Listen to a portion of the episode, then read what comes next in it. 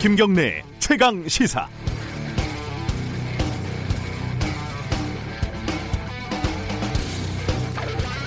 이른바 텔레그램 엠번방 성착취 사건에 대통령까지 나섰습니다. 핵심은 운영자뿐만 아니라 회원 전원에 대한 조사를 실시하라는 건데 대통령이 지시했으니까 보다 강력한 수사가 진행이 되겠죠. 하지만 강력한 수사가 이루어져도 처벌은 당연히 현행 법 테두리에서 진행이 됩니다. 우리 법은 아동 청소년 음란물 소지자는 1년 이하의 징역에 처하게 되어 있습니다. 5년, 10년형까지 가능한 유럽, 미국 얘기가 여기서 나오는 겁니다. 청와대 청원만 보도가 많이 되고 있지만 관련된 국회 청원은 이미 지난 1월에 시작돼서 10만 명이 참여해서 1호 청원 법안으로 법안으로 지난 3월 3일에 국회 법사위소위에서 논의가 어, 진행이 되고 일단락이 됐습니다. 이 회의가 부실하다 뭐 이런 논란들이 많아가지고 회의록을 한번 찾아서 읽어봤거든요.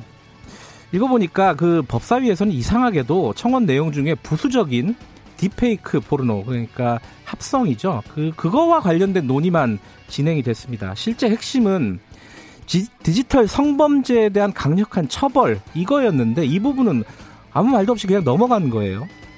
이유가 뭘까요? 그 논의에 참여한 국회의원, 법무부, 법원 이쪽 관료들 이 사람들이 다 나쁜 사람들이어서가 아니라 쭉 보니까 엠번방 사건에 대해서 지극히 무지했었기 때문이라는 생각이 듭니다. 당시 논의 과정에서 김인겸 법원 행정처 차관은 어, 매우 솔직하게도 엠번방 사건을 잘 모른다 이렇게 얘기하는 대목도 나옵니다.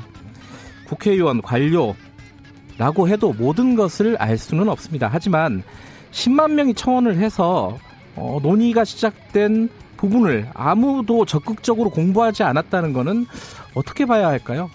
1번 크게 관심이 없으니까 2번 관심이 있어도 총선 때문에 바쁘니까 매번 벌어지는 그 법과 제도의 지체 현상 이제 좀 지겹습니다. 세상에 관심도 있고 바빠도 시간을 쪼개서 그 관심에 할애할 수 있는 정치인과 관료 그런 사람들은 도대체 다 어디로 사라진 겁니까?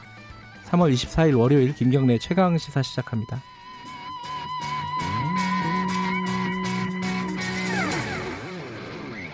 김경래 최강 시사는 유튜브 라이브로도 함께하고 계십니다. 샵 9730으로 문자 보내주세요. 짧은 문자는 50원, 긴 문자는 100원입니다. 스마트폰 애플리케이션 콩 이용하시면 무료로 참여하실 수 있습니다. 오늘 주요 뉴스 브리핑부터 시작하겠습니다. 고발 뉴스 민동기 기자 나와 있습니다. 안녕하세요. 안녕하십니까. 코스피가 1,500이 또 붕괴가 됐네요. 네, 네. 반등 하루 만에 다시 추락했습니다. 네. 어제 코스피가 5.34% 급락한 1,482.46으로 장을 마쳤는데요. 네. 전 거래일 급등분의 80% 가까이를 그대로 반납을 했습니다. 아, 지난 19일 발표한 달러 스와프 효과가 하루로 이제 끝난 셈인데요. 아무래도 미국의 대량 실업 발생 가능성 등 코로나19의 세계 실물 경제 충격에 대한 어떤 그런 두려움이 네. 커졌기 때문으로 보입니다. 그리고 외국인 투자자가 달러 확보를 위해 6,400억이 넘는 주식을 내다 팔았습니다. 그래서 서울 외환시장에서 원달러 환율이 20원 급등을 해서 1266.5원으로 마감을 했습니다. 그리고 채권 값도 하락을 했거든요. 그래서 어제는 주식, 원화, 채권 가격이 모두 떨어지는 이른바 트리플 약세를 또 나타냈습니다. 어, 오늘 정부가 금융시장에 대한 추가적인 대책 내놓는다고 했죠. 그렇습니다. 어, 저희 일부에서 경제 얘기 좀 다뤄보겠습니다. 이 작게는 주가가 도대체 어디까지 떨어질 것인지, 뭐 크게는 우리 경제 어디까지 그 위기로 갈 것인지 이 부분을 좀 얘기를 해보겠습니다. 어, 코로나19 확진자가 좀 다소 주춤한 건 사실인데 네. 그 와중에 보니까 어, 상당수가 국외에서 유입된 사람들이다 이런 얘기예요. 어제 그 신규 확진자가 64명이었거든요. 네. 근데 국외 유입 관련 감염이 14명입니다. 그러니까 전체의 21.9%고요. 네. 유럽과 미주에서 온 입국자가 각각 6명과 8명이었습니다. 그러니까 방역 당국은 미국발 입국자에 대해서도 전수적 검사 가능성을 일단 열어둔 상태인데요. 네. 추가적인 검역 강화 조처를 논의 중입니다. 아, 유럽처럼 전면적인 봉쇄 조치를 왜 펴지 않느냐 이런 비판이 제기가 되고 있는데 정은경 본부장이 국내 증가 속도를 봤을 때 유럽처럼 급격한 유행의 패턴은 아직 아니다 이렇게 입장을 밝혔고요. 네. 그리고 외국인 입국자의 진단 검사 비용까지 국고로 지원하는 게 이게 세금 낭비 아니냐 일부 언론이 어제 이렇게 비판을 했는데 네. 이런 비판에 대해서도 낭비라고 판단하지 않는다고 밝혔습니다. 한 명이라도 감염자가 입국이 됐을 때 이 사람으로 인한 2차, 3차 전파로 내국인들에 대한 피해, 피해가 우려되기 때문에 그걸 차단하기 위해서 검사를 하는 것이다. 이렇게 강조를 했는데요. 아, 외교부가 또 다음 달 23일까지 한 달 동안 아, 우리 국민들에게 특별 여행 주의보를 또 발령을 했거든요. 네. 세계 모든 나라에 대한 여행을 연기하거나 취소해 달라 이렇게 권고를 했습니다. 아, 외국인 입국자들이 너무 많으면 한번 고민해 볼 수는 있겠죠. 그렇습니다. 네, 하지만은 지금 뭐 국가적인 어떤 권고 사항도 WHO 권고 사항도 이제 자국에서 부담을 하라는 건데 네. 이 부분은 좀 진행되는 상황을 보고 얘기를 해야 될 것 같아요. 지금에서 뭐 지금 낭비다 이렇게 얘기하기는 좀 쉽지는 않은 것 같고. 네. 아, 교회 예배를 강행하는 쪽이 좀 있지 않습니까? 여기에 대해서 어, 서울시에서 행정명령을 내렸다고요? 그 일요 예배를 강행한 사랑제일교회에 대해서 네. 집회금지 행정명령을 내렸습니다. 아, 공문을 보내가지고요. 어제부터 다음 달 5일까지 예배를 포함해서 모든 집회를 금지한다고 통보를 했는데요. 네. 2,000명 정도가 밀집해 예배를 하면서 교인 간 1, 2미터 거리 유지 항목을 위반을 했고 또 이 같은 위반을 시정하지도 않고 방역 수칙을 이행하지도 않았다면서 금지 명령 이유를 설명을 했습니다. 만약에 이걸 또 위반할 시에는요. 집회 참여자 1인당 최대 300만 원의 벌금이 부과가 될 수 있습니다. 정세균 국무총리도 어제 회의에서 아, 방역 지침을 위반한 서울 사랑제일교회 등에 대해서 단호한 법적 조치가 뒤따라야 한다. 이런 입장을 또 밝혔습니다. 그 지금 유치원들 수업 안 하는데 안 하고 있죠 지금 안 그렇죠? 하고 있습니다. 예, 예. 수업료를 일부 돌려받을 수 있게 됐다고요? 그 교육부가 개학 연기 기간 중 사립 유치원의 학부모 수업료 부담 경감을 위한 한시 지원 사업을 운영한다고 밝혔는데요. 네. 이게 뭐냐면은 휴업 기간에 해당하는 5주간의 수업료라든가 네. 급식 간식비와 같은 원비를 학부모에게 반환 혹은 이월해 주는 유치원에 대해서 정부가 해당 비용의 절반을 예산으로 지원한다는 그런 얘기입니다. 교육부는 이 한시 지원을 확정하기 전에 네. 아, 시도교육청 등을 통해서 사립유치원 단체 등과 협의를 거쳤다고 하는데요. 사립유치원들은 지금 유치원 등록 포기를 하려는 그런 학부모들이 늘고 있다는 점을 감안을 해서 네. 이 교육부의 한시 지원을 받아들인 것으로 알려졌습니다.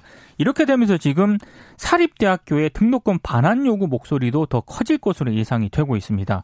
그리고 정부가 수능을 1, 2주 연기하는 방안을 또 검토 중이라고 일부 언론이 보도를 했습니다. 유은혜 교육부 장관이 어제 문재인 대통령에게 수능 연기 방안을 또 보고를 했다고 합니다. 어, 대학생들도 이런 얘기들이 슬슬 나오고는 있긴 해요. 그렇습니다. 학교를 안 가게 되니까. 엠번방 아, 대통령이 어, 특별팀 구성까지 지시를 한 거죠. 지금 청와대 국민청원이 다섯 건 정도 되거든요. 네. 515만 명을 돌파를 했습니다. 네. 아, 이런 여론 때문에 문재인 대통령이 회원 전원에 대한 철저한 조사를 지시를 한 것으로 보입니다. 네.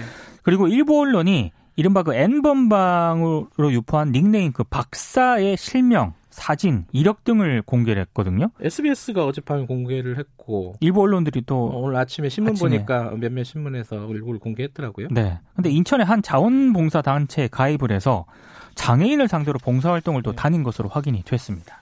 SBS가 그 얼굴 공개한 걸 어떻게 봐야 될지는 좀 고민입니다. 어, 이게 어차피 오늘 내일 사이에 결정될 것 같은데. 그렇습니다.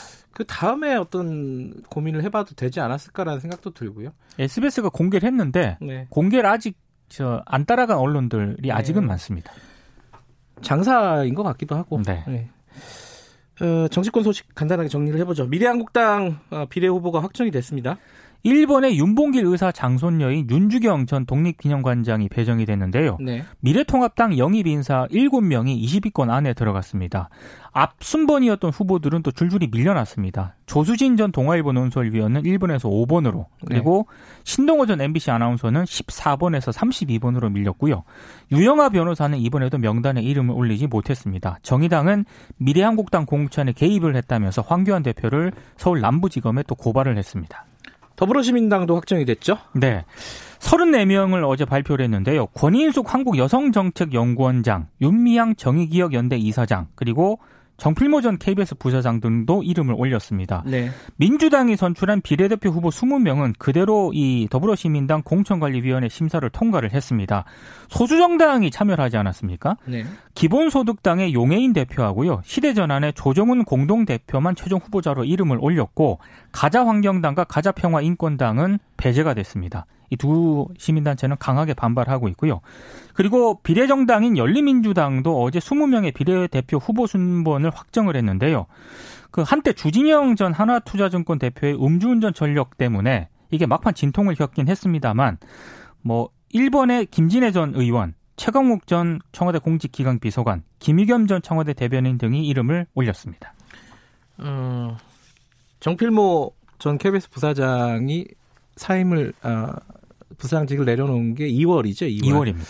한 달 정도 됐는데 이게 적절한지는 잘 모르겠습니다. 이 방송사에 있다가 네. 한 달이면 뭐 바로 간 거나 진배 없고 어, 정치권으로 이렇게 투신한 게 저, 언론으로서 언론인으로서 적절한 처신인지는 한번 좀 고민을 해봐야 될 대목인 것 같습니다. 이창현 KBS 전 시청자 위원장도 그렇죠. 예비 후보에 올라 있습니다. 이름. 네.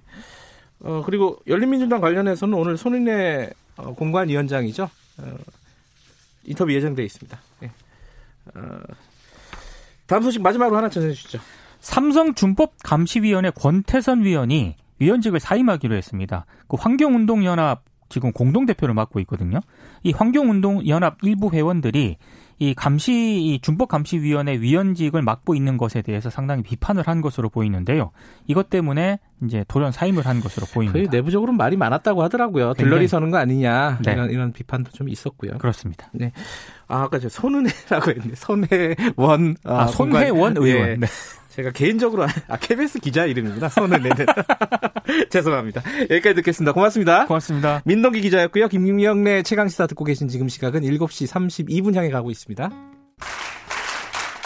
최강 시사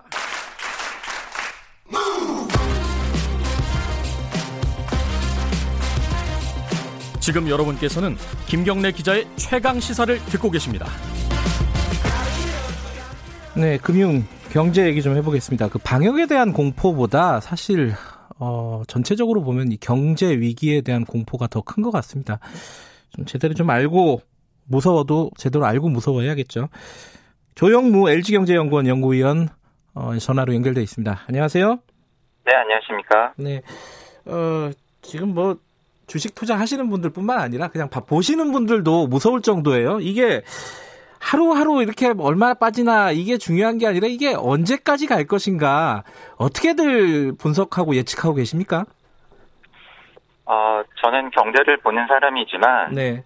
어, 사실 이번 경제 위기는 경제적인 요인으로 생긴 것이 아니라 네. 어, 질병으로 인해서 생긴 것이고요. 네. 그렇다 보니까 지금 현 상황에서 경제를 하는 사람들의 이야기보다는 네. 저 개인적으로는 어, 질병 전문가라던가 음흠. 또는 감염 전문가 분들의 얘기에 귀를 기울이시는 것이 네. 향후 상황을 전망하시는데 더 도움이 될 거라고 생각을 하고요. 네. 그것은 마치 전쟁으로 시작된 경제 위기의 향방을 예측하는 데 있어서 네. 어, 전쟁 전문가라든가 전략가들의 이야기가 더 도움이 되고 네. 어, 경제를 분석하는 사람들은 그로 인해서 생기는 경제적인 영향이라든가 충격 그 여기에 대응한 정부 정책 효과 등에 대해서 말씀을 드리는 것에 귀를 기울이시는 게 것이 맞기 때문입니다. 네. 그럼에도 불구하고 이 뭐 전염병으로 생긴 어떤 위기라고 하지만은 그동안 경제적으로 쌓여왔던 누적돼 왔던 모순이라든가 이런 부분들이 더 증폭되는 거 아닌가라는 생각도 들어요. 그건 어떻게 보세요? 맞습니다. 예. 어, 지금 상황이 앞서 있었던 글로벌 금융위기와 비교해 볼때 네. 상당히 우려스러운 부분이 바로 그 부분인데요. 네. 글로벌 금융위기는 사실 미국의 주택시장을 담보로 해서 네. 발행되었던 채권들이 부실화되면서 그 과정에서 글로벌 금융기관들의 문제가 생기고 네. 여기에 대응해서 주요국 중앙은행들이 돈을 풀고 그것이 어느 정도 효과를 보았던 이름 그대로의 금융위기였죠. 네. 하지만 이번 위기는 어, 시작이 질병이었고 감염에 대한 공포 때문에 사람들이 외출이나 외식, 여행 이러한 것들을 자제를 하면서 네. 어, 이것에 연관된 업종들을 중심으로 해서 기업들의 매출이 줄고 자금 사정이 악화되는 실물 경제의 위기의 성격을 가지고 있습니다. 네. 그렇다 보니까 글로벌 금융위기 당시에 비해서 최근에 주요국 중앙은행들이 정책 금리도 제로 수준까지 떨어뜨리고 막대한 돈을 풀고 있지만 그 효과가 당장 뚜렷하게 나타나고 있지 않고요. 네. 또 다른 중요한 부분은 글로벌 금리위기 때는 뭐 미국, 유럽, 일본과 같은 선진국들이 어려움을 겪었지만 당시에는 그래도 신흥국들의 경제 상황이 괜찮았거든요. 네. 특히 중국이 4조 위안의 재정 지출을 늘리면서 많은 도움을 주었는데요. 네. 지금 상황에서는 선진국들도 어렵지만 신흥국들도 어렵고 특히 발병지가 중국이고 중국이 커다란 홍역을 치르다 보니까 마땅히 이러한 상황을 타개해 나갈 만한 주요국이 없는 상황으로 보입니다. 지금 외국인들이 그 주식시장을 보면은 다 팔고 나가는 분위기라고 하던데 이게 어느 정도입니까? 어, 사실은 우리나라 주식시장에서 네. 외국인들이 이렇게 지속적으로 많은 규모로 주식을 팔고 자금을 빼내가는 것은 사실은 유례가 없었던 상황이고요. 음, 네. 그 중요한 배경은 어, 앞서 말씀드린 글로벌 금융시장 상황, 어, 글로벌 경제 악화에 대한 우려도 있지만 어, 최근에 우리나라에서 한미 통화 사업을 맺으면서 여기에 관련된 대책을 내놓았던 것처럼 어, 우리나라 원화 가치가 떨어지는 환율 움직임도 중요한 배경이 되었던 것으로 보입니다. 네. 왜냐하면 외국인 투자자들로서는 우리나라 금융시장에 투자를 하려면 달러화와 같은 외국 돈을 우리나라 외환시장에서 원화로 바꿔서 이것을 주식을 사건 채권을 사건 예금에 맡기건 이렇게 투자를 해야만 하는데요. 이렇게 투자를 하고 나서 어, 다시 투자 수익을 자기 나라 돈으로 바꿔서 빼내갈 때 네. 중요한 것이 환율인데 최근처럼 원화 환 원달러 환율이 급등하면서 원화 가치가 큰 폭으로 떨어지고 이것이 앞으로 더욱 심화될 가능성이 있다라고 판단이 된다면 가급적 빨리 어, 손을 빼는 것이 최선의 선택이 되는 거죠. 음. 그런 면에서 어, 앞서 있었던 한미 통화 수합은 어, 주식시장에 있어서도 중요한 의미가 있다고 봅니다. 그 외국인들은 이렇게 다 털고 나가는 분위기인데 우리 개미들 이른바 어, 소액 투자 투자자들은 좀 사는 분위기예요. 네네. 뭐 일부겠지만요. 전부 다는 아니겠지만 이거 어떻게 봐야 될까? 이거 좀 위험한 거죠. 네, 저는 개인적으로는 위험하다고 봅니다. 예. 앞서 말씀드린 것처럼 현재 상황은 매우 불확실하고요. 네. 특히 어 거의 세계 경제 대공황 이후에 네. 이러한 식의 질병으로 인한 경제 위기는 세계 경제 또는 경제를 분석하시는 분들이 경험해보지 못한 형태의 경제 위기고요. 네. 앞서 말씀드린 것처럼 정책 대응 수단이라던가 또는 글로벌 경제의 상황이라던가 어떻게 보면 글로벌 금융 위기 당시에 비해서도 지금 훨씬 더 취약한 상황입니다. 네. 이러한 상황에서 단주, 단순히 주가가 많이 빠졌다. 그렇기 때문에 앞으로 오를 것이다라고 하는 기대를 가지고 네. 어, 섣불리 투자에 나서시는 것은 상당히 어, 조심하실 필요가 있다고 생각을 하고요. 네. 어, 결국 주가라고 하는 것은 기업이 벌어들이는 미래 기대 이익의 현재 가치 합계라고 재무적인 측면에서는 분석을 하는데요. 네. 결국 이렇게 기업이 벌어들일 수 있는 미래 미래 기대 이익을 좌우하는 질병의 글로벌한 확산 정도 이것에 대한 주요국의 대응의 효과 그리고 이러한 위기를 극복하고자 하는 정책 방향 등이 아직까지는 시시각각 변하고 있고 매우 불안정하기 때문에 이러한 상황들을 살펴가시면서 투자를 하시는 것이 맞다고 생각을 합니다. 아, 단순히 많이 떨어졌으니까 이제 살 타이밍이 된 거 아니냐 이렇게 생각하는 거는 좀 위험하다. 요건 좀 잘 들어보셨으면 좋겠고요. 지금 근데 증시를 보면요. 어제 일본은 좀 반등을 했어요. 이건 왜 그런 거예요? 적어도 공식적인 감염자 숫자로 보면 네. 일본은 최근에 많은 우려를 사고 있는 미국이나 이탈리아를 중심으로 한 유럽보다는 네. 어, 감염자 또는 사망자의 증가 추이가 비교적 안정적인 모습을 보이고 있는 것으로 보이고요. 네. 이것은 아무래도 올림픽을 앞두고 감염자 수의 증가를 우려를 한 일본 당국이 어, 검사를 적극적으로 하고 있지 않은 이유도 있을 것으로 보입니다. 네. 하지만 그 외에도 금융시장적인 어, 요인도 있는 것으로 보이는데요. 네. 일본 중앙은행은 이 연준이 정책 금리를 제로 수준까지 떨어뜨리고 최근에 매우 강한 강도로 양적 완화를 시행하겠다라고 미국 중앙은행이 발표를 하고 있고 네. 유럽 역시도 강력한 통화 완화 정책을 펴고 있는 가운데 일본 중앙은행이 펴고 있는 통화 완화 정책의 핵심이 주식시장에 돈을 넣는 것입니다. 보다 더 음. 구체적으로 말씀을 드리면 상장지수 펀드라고 불리는 ETF를 네. 일본의 중앙은행인 일본은행이 매입을 하면서 네. 주식시장에 직접적으로 자금을 공급하는 형태의 통화 완화 정책을 펴고 있는데요. 예. 그렇다 보니까 어, 글로벌 증시가 매우 불안정하고 특히 아시아 증시가 하락하는 가운데서도 최근에 일본 증시가 선방하고 있는 모습을 보이는 중 요한 요인이라고 생각됩니다. 근데 우리도 저번에 대책 발표하면서 증권시장 안정펀드 뭐 10조 이런 얘기 나오지 않았습니까? 네. 어, 근데 그거 그거 우리는 아직 그게 효과가 없는 모양이에요? 아, 사실은 오늘 오전에 네. 그와 관련된 어, 금융감독 당국의 회의가 열릴 예정이고요. 아, 예. 최근에 우리나라 금융시장도 매우 불안정한 모습을 보이고 있고 예. 특히 앞서 말씀드린 것처럼 지금까지의 위기의 양상이 어, 기업들의 매출이 줄면서 상황이 어려워지는 실물 경제의 어, 이러한 양상을 띠고 있었다라고 한다면 네. 앞으로의 중요한 이 포인트는 이러한 실물 경제 충격이 어려워진 기업들이 도산하거나 폐업하면서 네. 그로 인해서 부실 채권이 대규모로 발생을 하고 네. 그로 인해서 글로벌 금융 위기와 당시 글로벌 금융 위기 당시와 마찬가지로 어, 금융기관들의 자본 건전성이 약화되면서 그 충격이 확산되는 일종의 금융위기로 전이되는가 하는 부분입니다. 네. 그러한 면에서 금융감독당국이 이러한 부분을 막기 위해서 말씀하신 증시 안정 기금뿐만이 아니라 네. 채권시장 안정 펀드 네. 그리고 primary CBO와 같은 다양한 장치들을 어, 지금 고려 중이라고 알려지고 있고요. 네. 오늘 중에 그 규모라던가 또는 시행 방안과 같은 보다 더 구체적인 내용이 음. 발표될 예정입니다. 저 방금 말씀하셨는데 이제 회사채 걱정을 많이들 하더라고요. 이제 4월에 회사채 만기 도래하는 물량이 많다. 네. 요 부분에 대한 대책들은 뭐 좀 나오고 뭐 충분한 상황입니까? 어떻습니까 지금 상황이? 저희가 한 세 가지 정도의 각도에서 좀 생각을 해볼 여지가 있습니다. 예. 최근에 금융감독당국에서 언급하고 있는 채권시장 안정펀드의 규모는 한 10조 원 정도인데요. 네네. 네.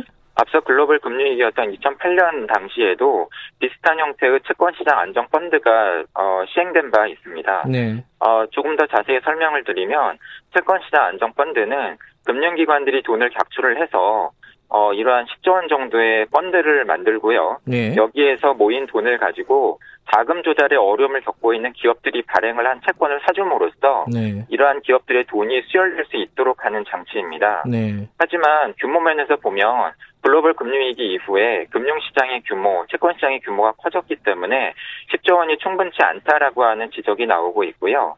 또 다른 부분은 속도인데요. 네. 어, 최근에 어, 이러한 채권시장 안정펀드와 같은 금융시장 안정 방안이 거론은 되고 있지만 그것이 구체적으로 언제부터 시작되는지가 음. 여전히 명확하지가 않습니다. 네. 그리고 마지막으로는 보다 더 중요한 것이 금융시장 안에서 최근에 불안을 사고 있는 기업들 그리고 업종이 분명히 존재하고 있는데 네. 이러한 기업들 업종들이 과연 시의 대상이 될 것인가가 아직까지 구체화되고 있지 않습니다. 음. 이러한 면에서 속도를 보다 더 빨리 하고 네. 내용을 구체화시킴으로써 네. 자금 시장, 채권 시장 안에서 번지고 있는 막연한 불안감을 진정시키는 음. 것이 필요할 것으로 보입니다. 예.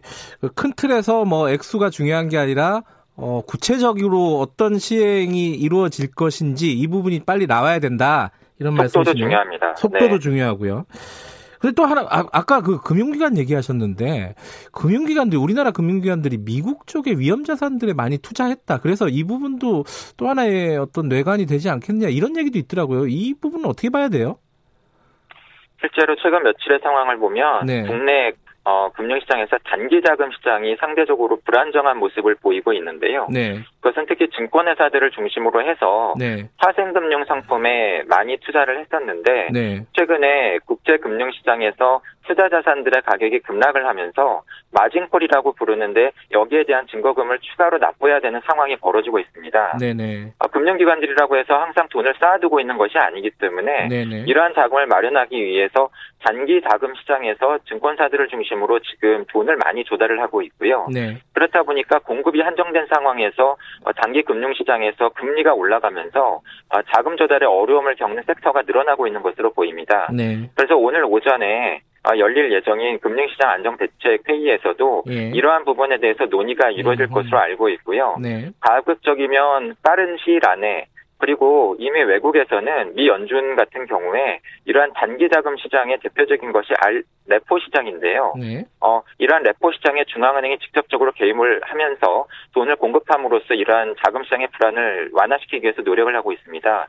그러한 부분에서 우리나라 통화당국도 이러한 부분에 보다 더 적극적으로 대응할 필요가 있는 것으로 보입니다. 예, 계속해서 속도를 좀 강조를 해주고 계시네요.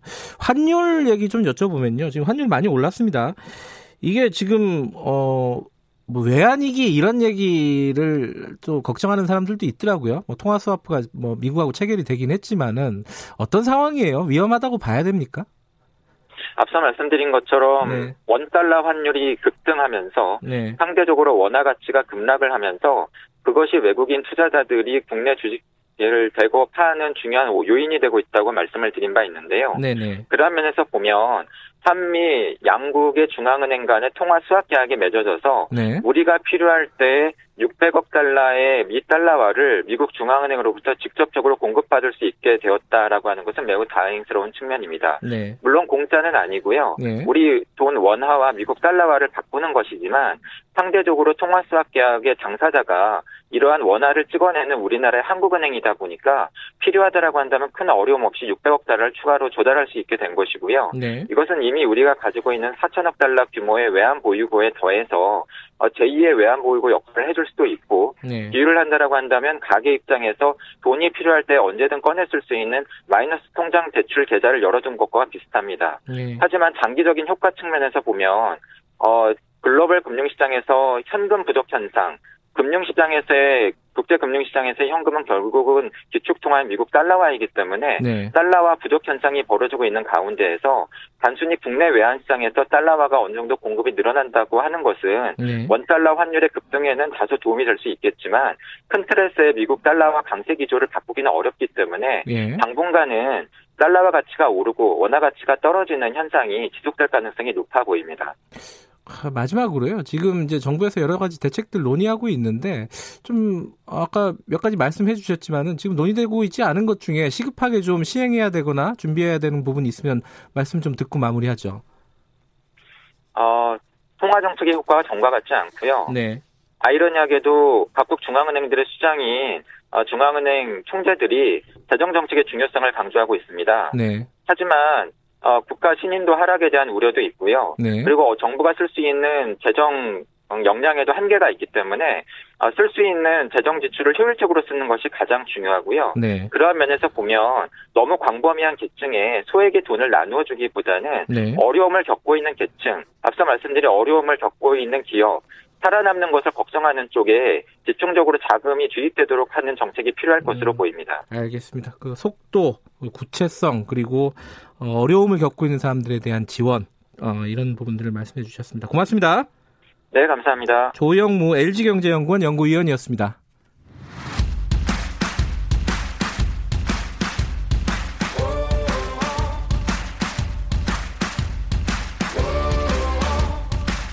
여러분의 아침을 책임집니다. 오늘 하루 이슈의 중심 김경래 최강 시사. 네, 최강 스포츠 박주미 기자 나와 있습니다. 안녕하세요. 네, 안녕하세요. 올림픽 어떻게 되는 겁니까? 그렇죠. 네. 연기가 될 것 같습니다. 예. 국제올림픽위원회와 아베 일본 총리가 어제 7월 예정됐던 도쿄올림픽이 연기될 것 같다고 공식적으로 언급을 했었죠. 네. 네. 아무래도 코로나19 확산이 하루가 다르게 급변하고 있고 또 각 국가올림픽위원회가 올림픽 연기를 강력하게 요청하고 있기 때문에 네. 이런 분위기를 무시할 수 없었기 때문인 것 같은데요. 국제올림픽위원회 IOC가 어제 긴급 집행위원회를 발, 어, 하고 공식 발표를 했고 올림픽 연기 시나리오를 준비하고 있다. 그리고 음. 앞으로 4주 이내에 언제 개최할지에 대해서도 좀 어, 논의해서 발표하겠다 이렇게 얘기를 했고요. 또 아베 일본 총리, 총리도 어, 이제 연기 시나리오로 갈 것 같다. 이렇게 음. 얘기를 해서 연기론으로 갈 것 같은데 그렇다면 연기를 한다면 언제 개최를 하느냐가 그렇죠. 문제인데. 그게 궁금한 거죠. 몇 달 연기가 될 수도 있고 예. 1년 연기 혹은 2년 연기가 될 수 있는데 2년 얘기하는 사람들도 있더라고요. 그렇죠. 예. 현실적으로는 1년 연기론으로 좀 무게가 음. 실리고 있는데요.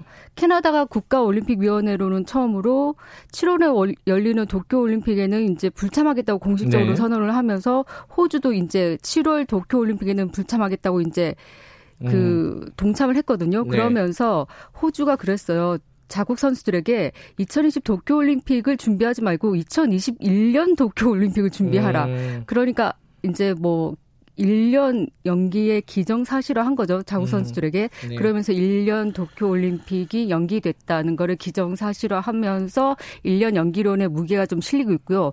조금 전 한 3, 4시간 전에 BBC와 뭐 USA 미국 USA 네. 투데이 등 외신에서는 현역 최장수 IOC 위원 어, 네, 인터뷰를 좀 실어서 이미 IOC 내부에서는 연기가 결정이 됐다는 음.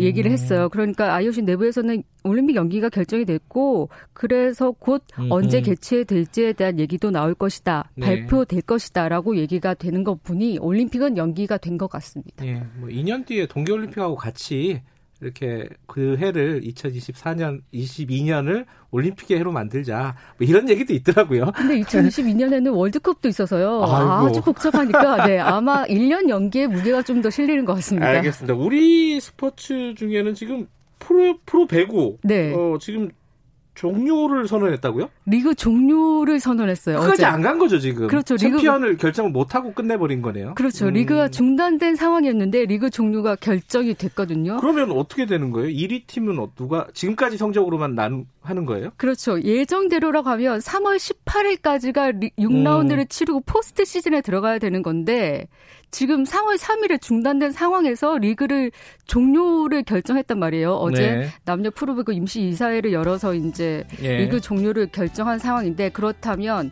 올 시즌 순위를 5라운드 종료 시점으로 정했고 아하. 왜냐하면 지금 팀마다 남은 남은 경기가 예. 좀 제각각이에요. 그래서 5라운드 순위를 종료 시점으로 알겠습니다. 정했고 우승팀을 가리지 않고 1위 예. 팀을 가렸습니다. 사상 초유의 일들이 계속 벌어집니다. 여기까지 듣겠습니다. 고맙습니다. 감사합니다. 박지무 기자였고요. 1부 여기까지고요. 잠시 후 8시 2부로 돌아옵니다.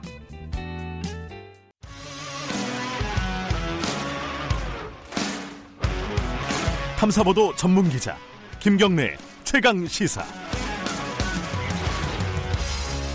김경래 최강 시사 2부 시작하겠습니다.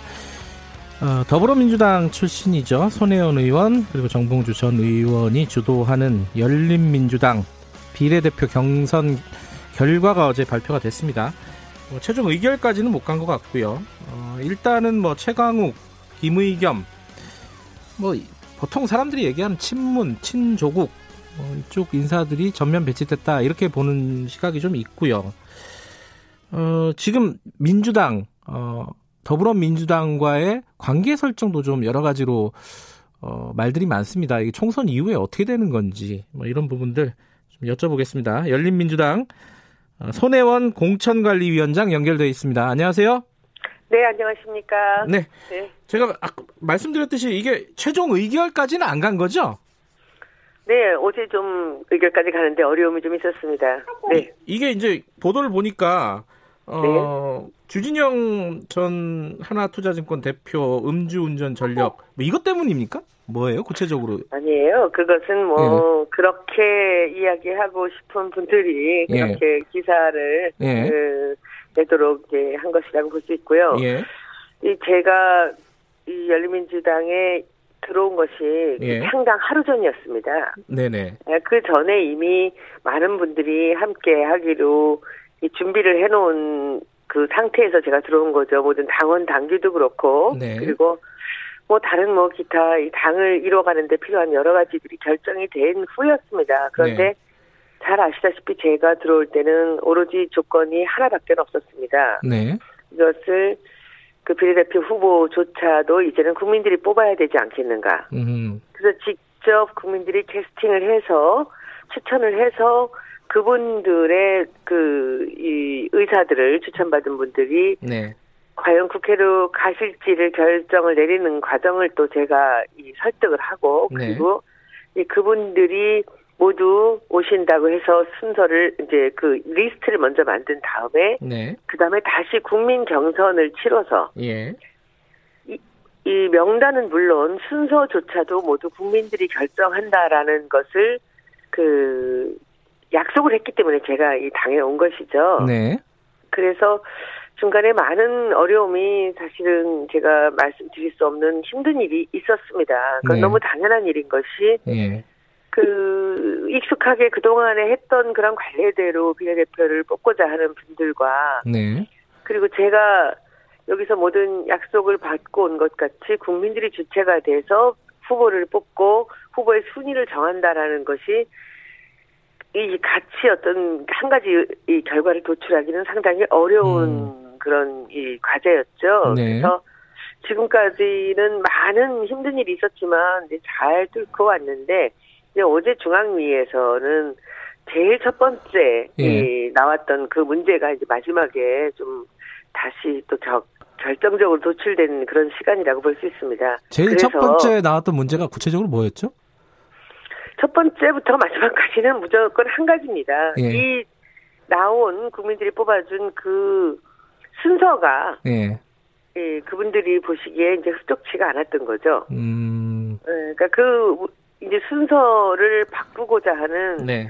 그 중앙위원회에서 그 주장과 네. 그리고 네. 저는 이것 제가 한 것이 아니라 국민들이 한 것이기 때문에 네. 그 그동안에 수차 이야기했듯이 이것은 순서를 바꿀 수는 없다라는 네. 제 주장이 부딪히면서 시간이 간 것이죠. 그 근데 구체적으로 어떤 순서가 마음에 안 든다는 거예요? 중앙위원회에서는? 그 중앙위원회뿐만 아니라 처음에 당을 네. 이 조직할 때 네. 예, 관여했던 그 이 지방의 여러 지방의 분들이 계시죠. 음, 네, 그분들 중에서 제가 뭐 어느 한 분을 특정하기는 어렵고요. 네. 거기서 그 함께 같이 했던 분들 중에서는 순서가 후순위로 밀리는 바람에 아주 절망하면서 그 가슴 아파하시는 분들도 계셨지만 네. 이제 가장 열심히 이 당을 만들 때 관여했던 분들이 미는 후보가 그분의 그 이제 기대와는 달리 조금 네. 뒤로 밀렸다라는 것 때문에 이제 어제 일이 시작된 거라고 저희는 그렇게 보고 있습니다. 그 수정될 여지가 있는 겁니까 그러면은?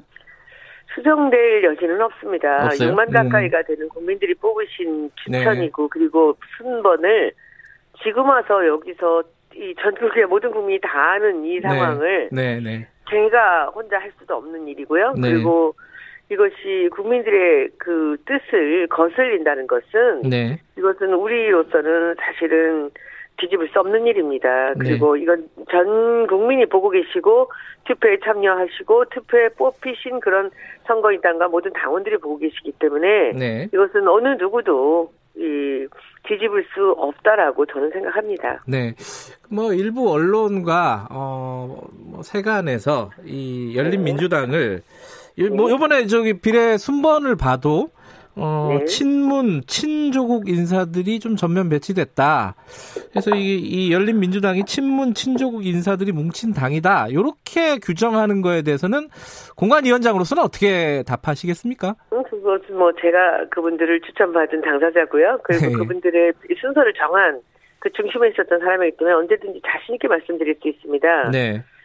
이게 뭐 언론이나 뭐 이 상대 방 측에서는 계속 뭐 조국 프레임에 네. 조국 파리당이라고 하는 주장이 끝없이 이어지고 있지만 우리 그 어제 나온 그 순서에 나온 이 스무 분의 그 후보들을 면면을 보신다면 네. 그 중에 그 조국 장관과 가까웠던 몇 사람이 있어서 눈에 띄긴 하지만은 네. 나머지 반 이상이 넘는 3분의 1가 넘는 분들이 이 조국 장관 사태에 있어서 유보적이거나 비판적인 사람도 있습니다. 심지어는 음, 네. 네. 국민 추천에는 항상 다양한 분들이 올라옵니다. 네. 그리고 대중을 상대로 우리가 볼 때 대중의 의견은 항상 다양한 것이 네. 이것이 정답입니다. 어느 네. 당이든지 국민의 평균과 일치하지 않을 수도 있지만 진보 쪽의 평균하고 달리 국민 평균들하고는 아주 비슷하게 전체 균형이 맞춰져 있는 그런 그 후보의 명단이라고 볼 수 있습니다. 네. 그러나 마지막 결정은 결국 국민의 선택이 음, 네, 네. 중요하겠죠. 근데 그 손희회장께서 어, 조국 전 장관에게 영입 제안 직접 하셨다는 보도를 봤습니다.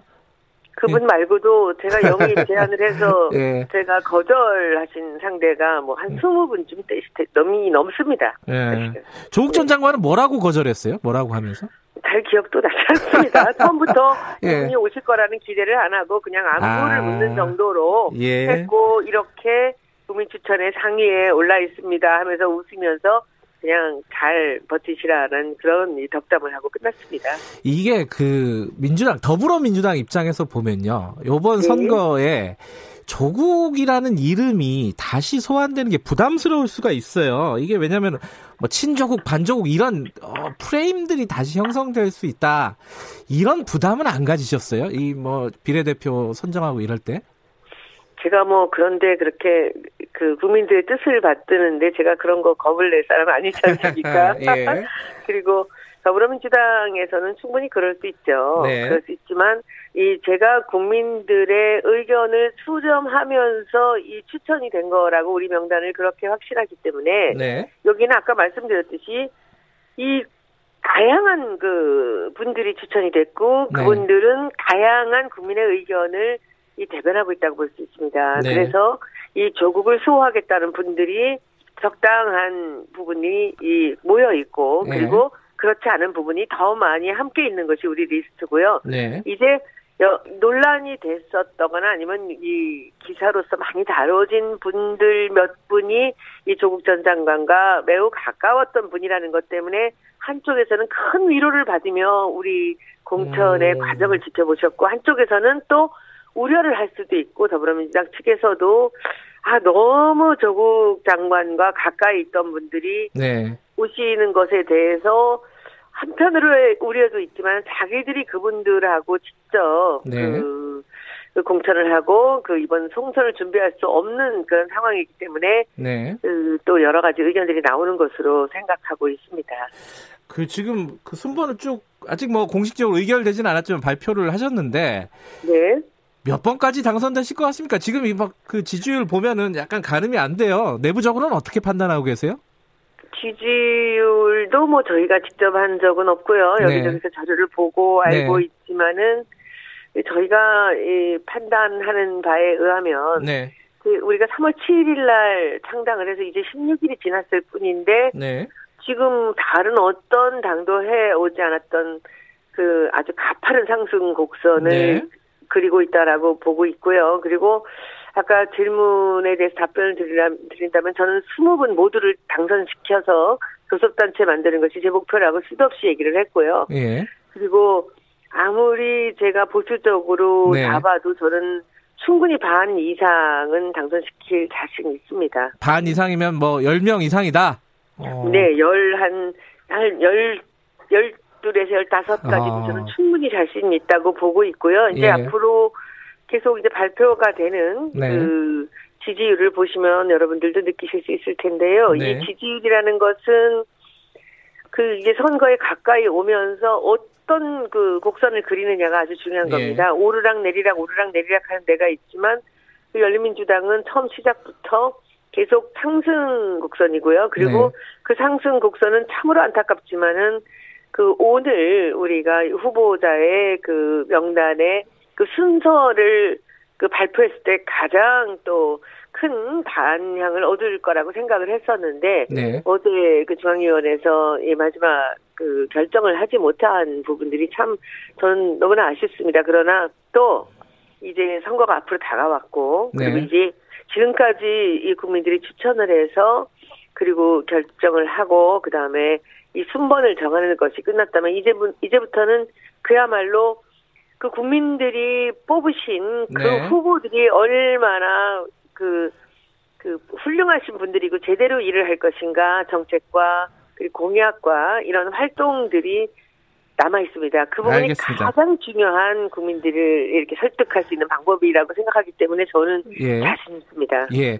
그 이 질문은 어, 안 할 수가 없는 질문인 것 같아요. 아까 잠깐 언급해 주셨는데 어, 네. 주진영 후보 어, 음주운전 전력 관련해서 또 아들 국적 포기 문제 뭐 이런 것들이 좀 논란이 되고 있어요. 공관위원장으로서 심사 네. 기준, 뭐 원칙 이런 것들은 밝혀 주셔야 될 것 같은데요.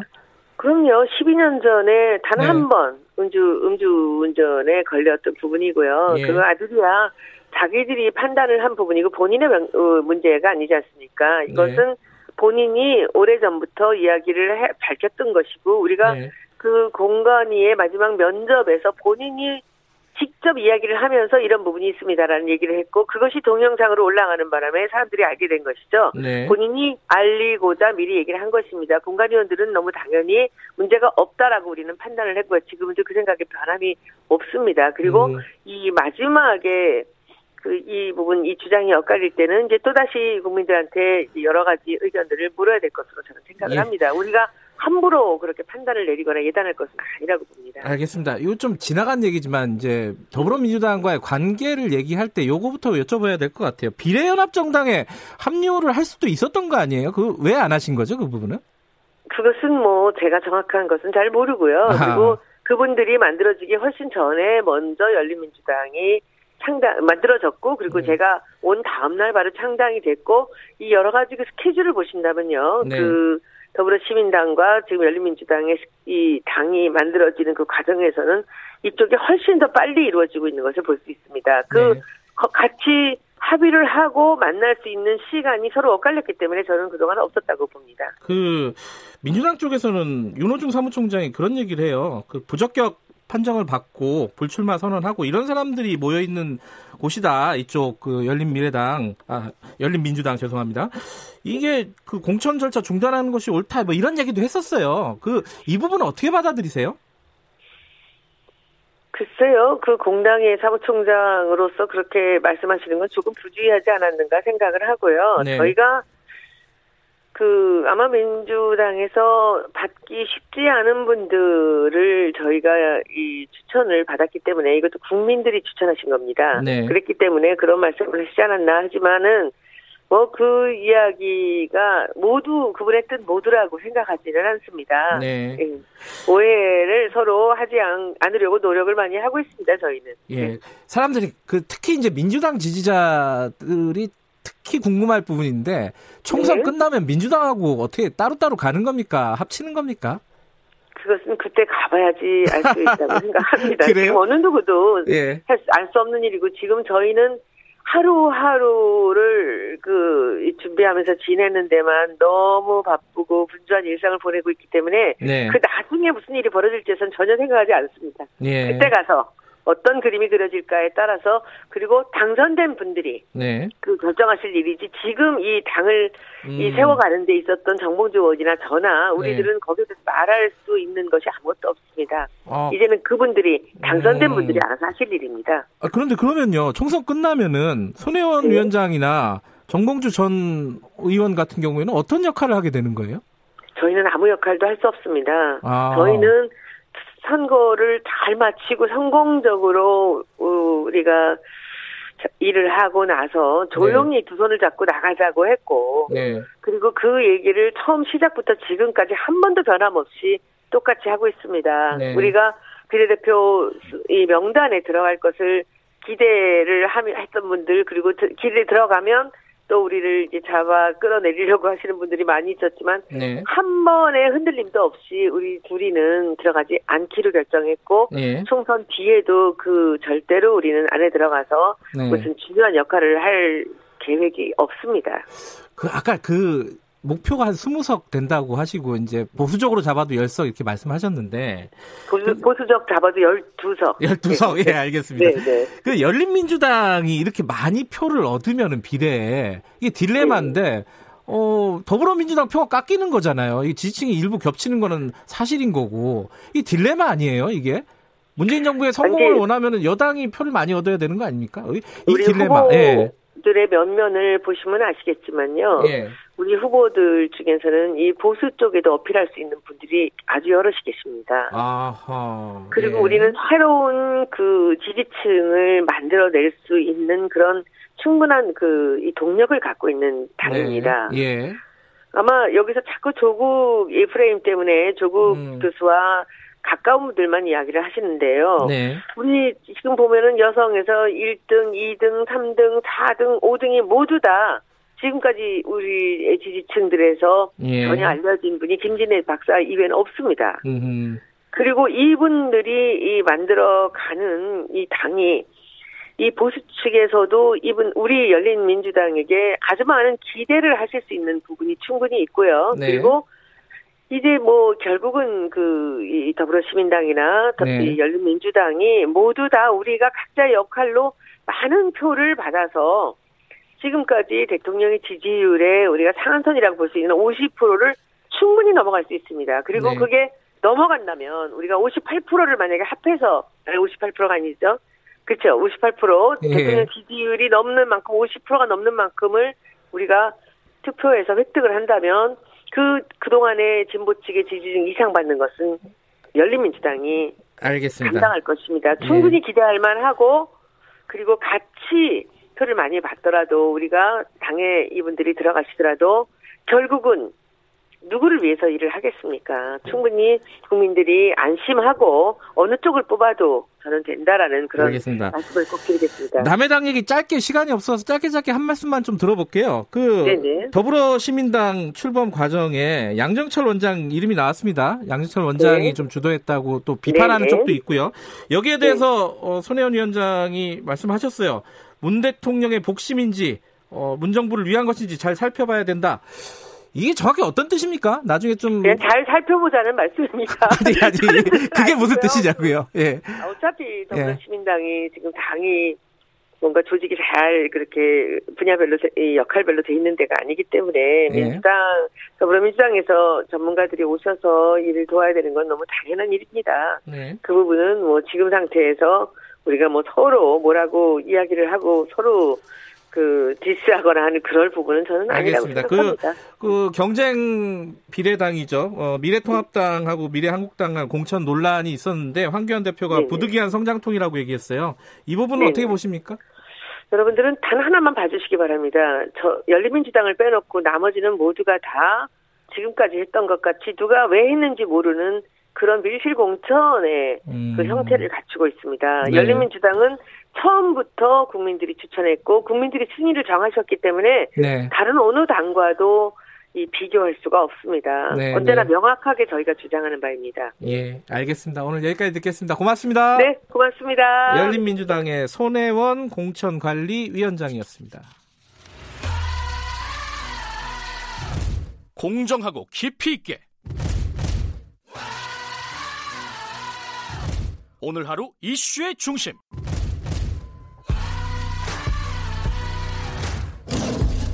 김경래 최강 시사.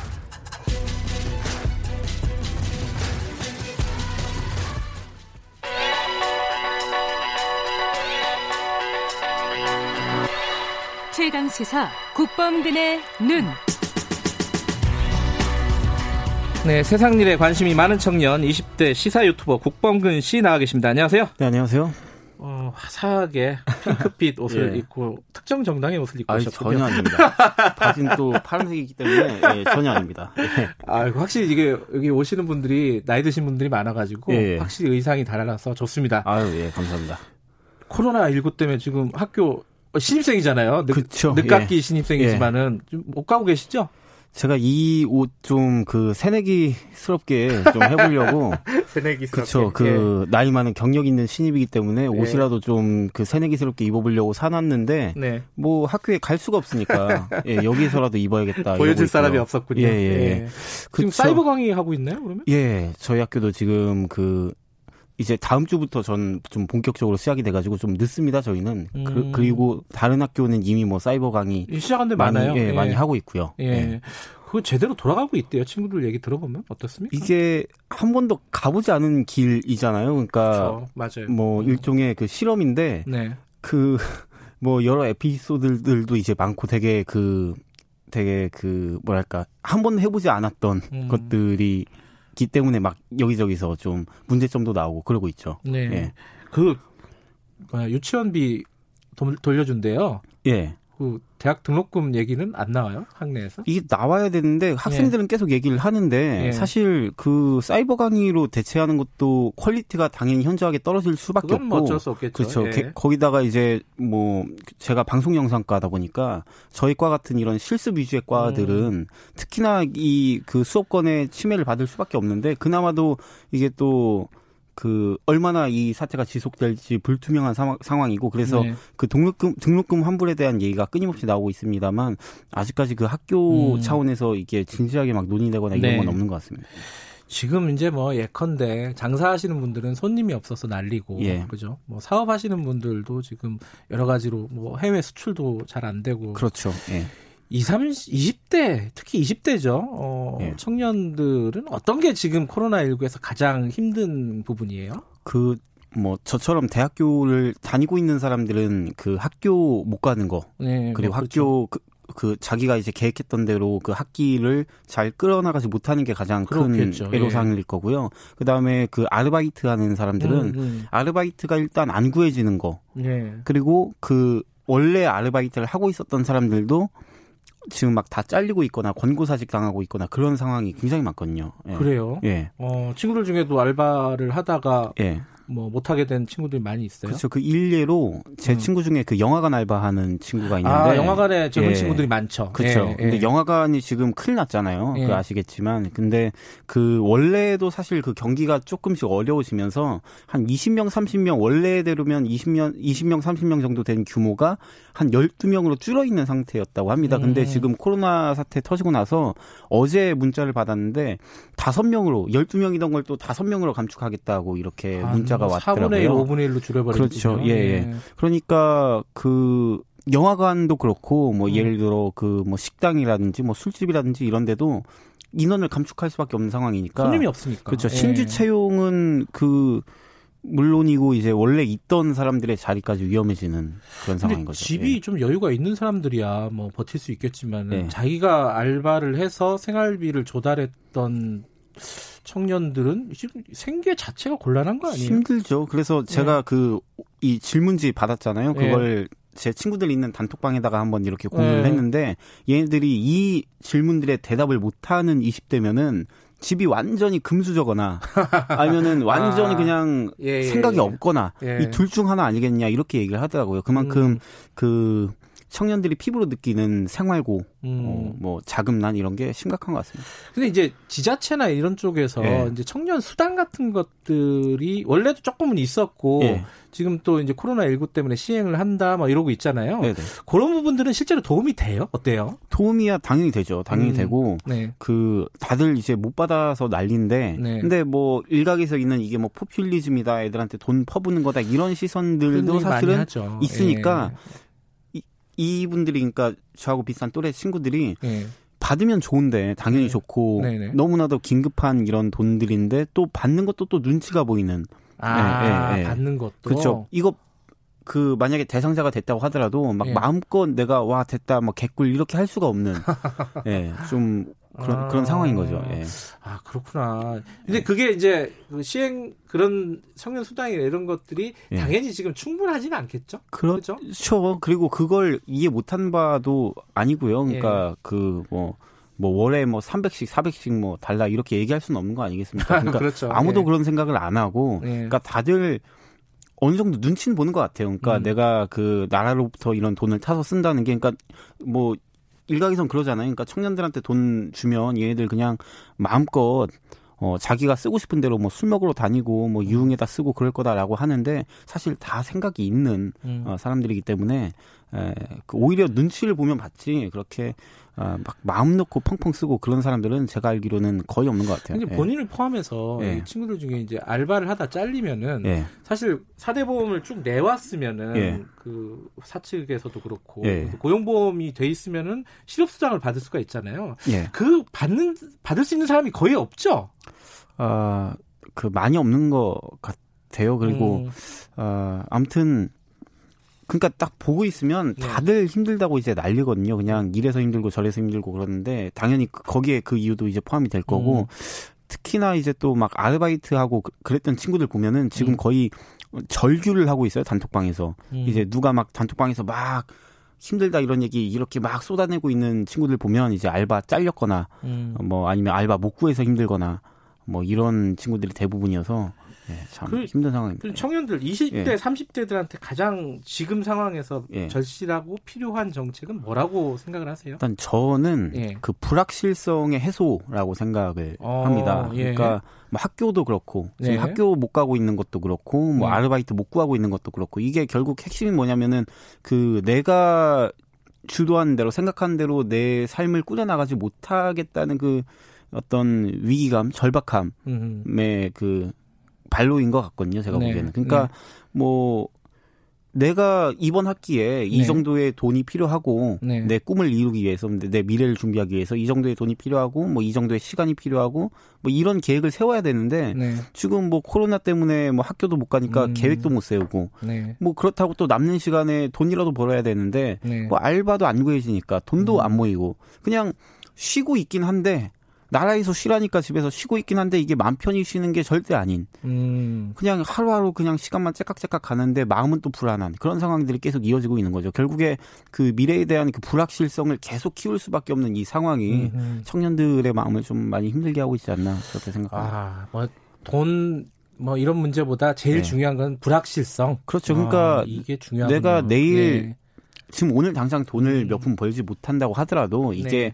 긴 관점에서 봤을 때내 네. 미래를 위한 내 계획 선상에서 음. 이게 이루어진 일이라면 그렇게 크게 불안하지 않을 텐데 예, 예 그 불확실성이 가장 예, 큰 문제입니다. 청년들의 마음 한번 들어봤습니다. 고맙습니다. 네, 감사합니다. 국범근의 눈 국범근 씨였고요. 김경래 최강시사 2부는 여기까지 하고요. 저는 잠시 후 3부에서 다시 뵙겠습니다. 일부 지역국에서는 해당 지역 방송 보내드립니다.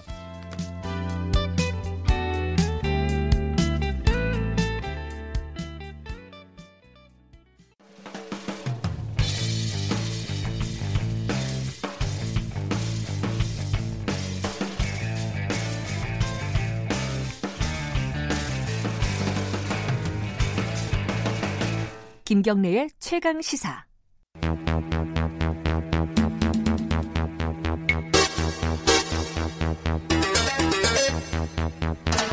네, 김경래 최강시사 3부 시작하겠습니다. 굵직한 사건의 이면을 들여다보고 깊이 있게 파헤쳐보는 시간입니다. 추적 20분. 어, 오늘도 두 분 나와 계십니다. 먼저 박지훈 변호사님, 안녕하세요. 네, 안녕하세요. 박지훈입니다. 그리고 한겨레신문 김한 기자님, 안녕하세요. 네, 안녕하세요. 오늘은, 어, 이게 라인업을 쭉 짜다 보니까 3부는 이, 다 엠번방 얘기를 음. 하게 됐네요. 모든 방송 이거 하고 있습니다. 지금. 예. 라디오 방송 다. 예. 엠번방의 뭐 이게 문제가 막 된다 이런 게 한 작년부터였죠. 이게 사실은 이제 어 며칠 전에 저널리즘 제이에 네.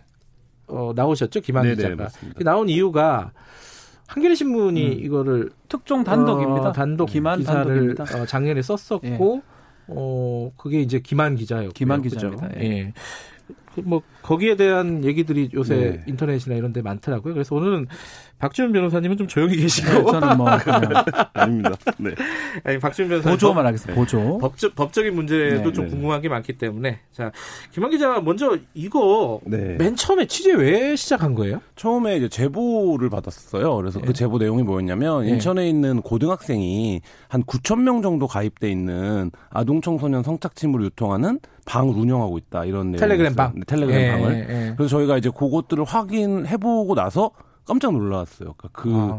그러니까 상상할 수 없는 세계가 거기에 있, 있던, 예. 있었던 거죠. 예, 예. 그래서 저희가 그 관련한 기사를 일부러 썼었습니다. 그러니까 인천 음. 지역에 그게 언제쯤이죠? 그게 이제 10 10월 말 11월 초쯤 될 아, 거예요. 작년에. 네, 네, 예, 작년. 예. 그래서 저희가 이제 보통 사건 기자들 감각으로 아 요거는 한 7매짜리 쓰면 되겠다 이렇게 생각을 하거나 아 요거는 5매짜리다 이렇게 음. 사건을 이제 예. 분량으로 생각을 하잖아요. 근데 이제 그거를 보도하고 아 이거는 저 이제 데스크랑 이거는 한 번 보다가 끝낼 일은 아닌 것 같다라고 음. 생각을 해서 어 팀을 꾸려서 취재를 시작을 했고요. 근데 이제 일보를 쓰고 나서 제 이제 신상이 털리는 일이 발생을 했습니다. 그러니까 일, 일본은 김한 기자 이름으로 기사가 나갔죠. 네네. 그 나갔는데 네. 그 후에 뭐 저희 가족들 사진 이런 것들을 이제 게재하면서 아.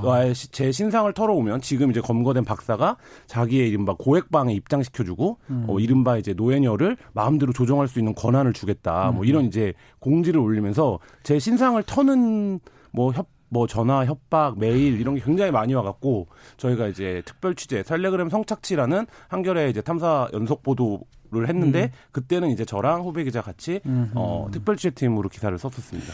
야, 간이 크네, 이 친구. 음. 제가 받은 느낌은 어떤 거였냐면 이들이 어떤 공적 조직에 한 번도 그 접촉해 본 적이 없다. 그러니까 음. 예를 들면 우리가 일상적으로 뭐 힘센 사람들 기사도 쓰잖아요. 네. 그럼 대응하는 방식이라는 것들이 있는데 그렇죠. 그러니까 이들은 거의 그게 없고 규칙이 없이 행동한다는 느낌을 받았고 또 하나 강하게 받았던 거는 굉장히 어리다. 그러니까 이 음. 반응을 하는 감정적인 반응을 하는 방식이라든지 그다음에 그 기사를 쓴 어 기자를 유의 대상으로 삼아서 희롱하는 방식 같은 게 음흠. 전형적으로 일베 같은 이제 사이트에서 극우 예, 누군가를 이제 조리돌림하거나 뭐 음. 뭐 이런 방식이었거든요. 그래서 그때 협박을 받으면서 약간 그런 느낌들 받았습니다. 그게 이제 뭐 그 얘기를 많이 하더라고요. 그 김한 기자의 가족 사진이 이제 그 텔레그램 방에 네. 올라왔던 걸 가지고 이게 도대체 말이 되는 행동이냐 이런 네. 분노하시는 분들이 많던데 음. 본인은 그 사진 봤을 때 어떤 느낌 드셨어요? 아유, 아, 좀 굉장히 놀랐고 가족들 걱정 굉장히 많이 했고 음. 뭐 저희 또 이제 애가 있고 어머니도 이거 어떻게 되는 거 아니냐.